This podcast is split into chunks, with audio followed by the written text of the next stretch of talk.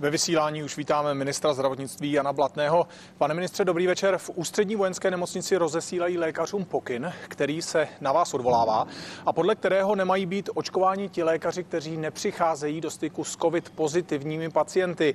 A lékařům skutečně zrušili na příští týden očkování. Proč?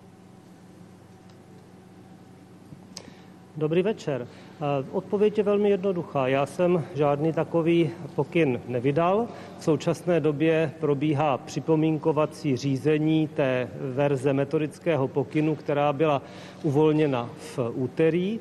Připomínkovací řízení proběhlo do pátku a nyní se zapracovávají tyto připomínky.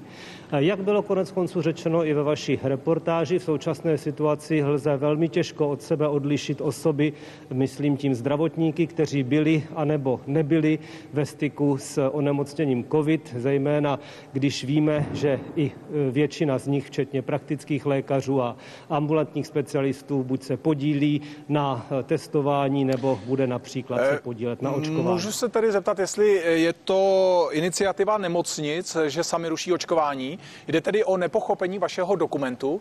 Nejde ale o chybu z vaší strany, že nekomunikujete jasně?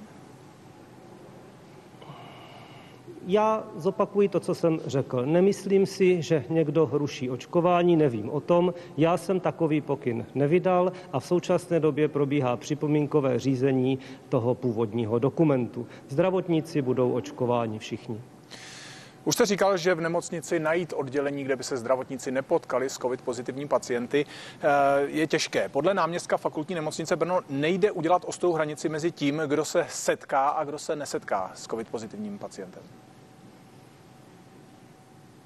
Je to tak, jak říkáte. Je to i jeden z důvodů, proč jsme vydali eh, v nedávné době opatření, kterým je nařízeno, aby všichni zdravotníci po celou dobu eh, výkonu své práce, nikoli jenom při styku s eh, covid pozitivními pacienty, nosili FFP2 respirátory, protože se mohou pochopitelně potkávat i jinde než na covidovém oddělení. A vzhledem k tomu, že ve většině nemocnic je v současné době situace velmi kritická, tak se opravdu může stát, že ten, kdo dnes o covid pacienta nepečuje, pečuje, o něj bude pečovat zítra.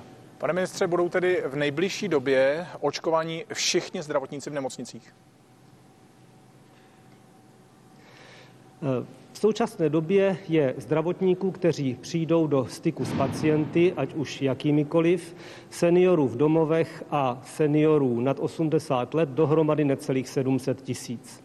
Jenom od Pfizeru v lednu a v únoru přijde do České republiky vakcína zhruba pro 500 tisíc lidí, plus začne chodit vakcína od Moderny. Tato čísla do sebe velmi dobře zapadají a je cílem, aby všechny tyto kategorie, o kterých jsem mluvil, byly v té první části v průběhu ledna a února na očkování.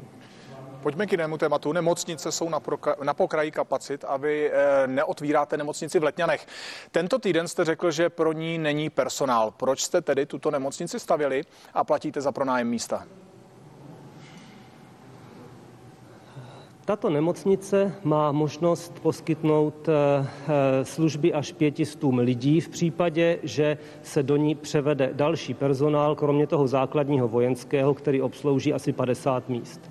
V současné době je k dispozici v rámci České republiky asi 20% volné lůžkové kapacity na jednotkách intenzivní péče, asi 27% celkových lůžek bez jednotek intenzivní péče. Je pravda, že některé kraje, například Moravskosleský a Karlovarský, Český jsou na hranici své kapacity nebo mají kapacitu vyčerpánu a to zatím řešíme převozy mezi kraji. Například Karlovarskému kraji bylo takto eh, vyhověno včera v několika případech. Doposud se tedy daří vše řešit v rámci eh, národního dispečinku hluškové péče. V případě, že se tato situace změní, budeme uvažovat i o aktivaci polních nemocnic. Zatím to nezbytné není. Pane ministře, děkuji za rozhovor. Hezký večer i vám. Naschledanou.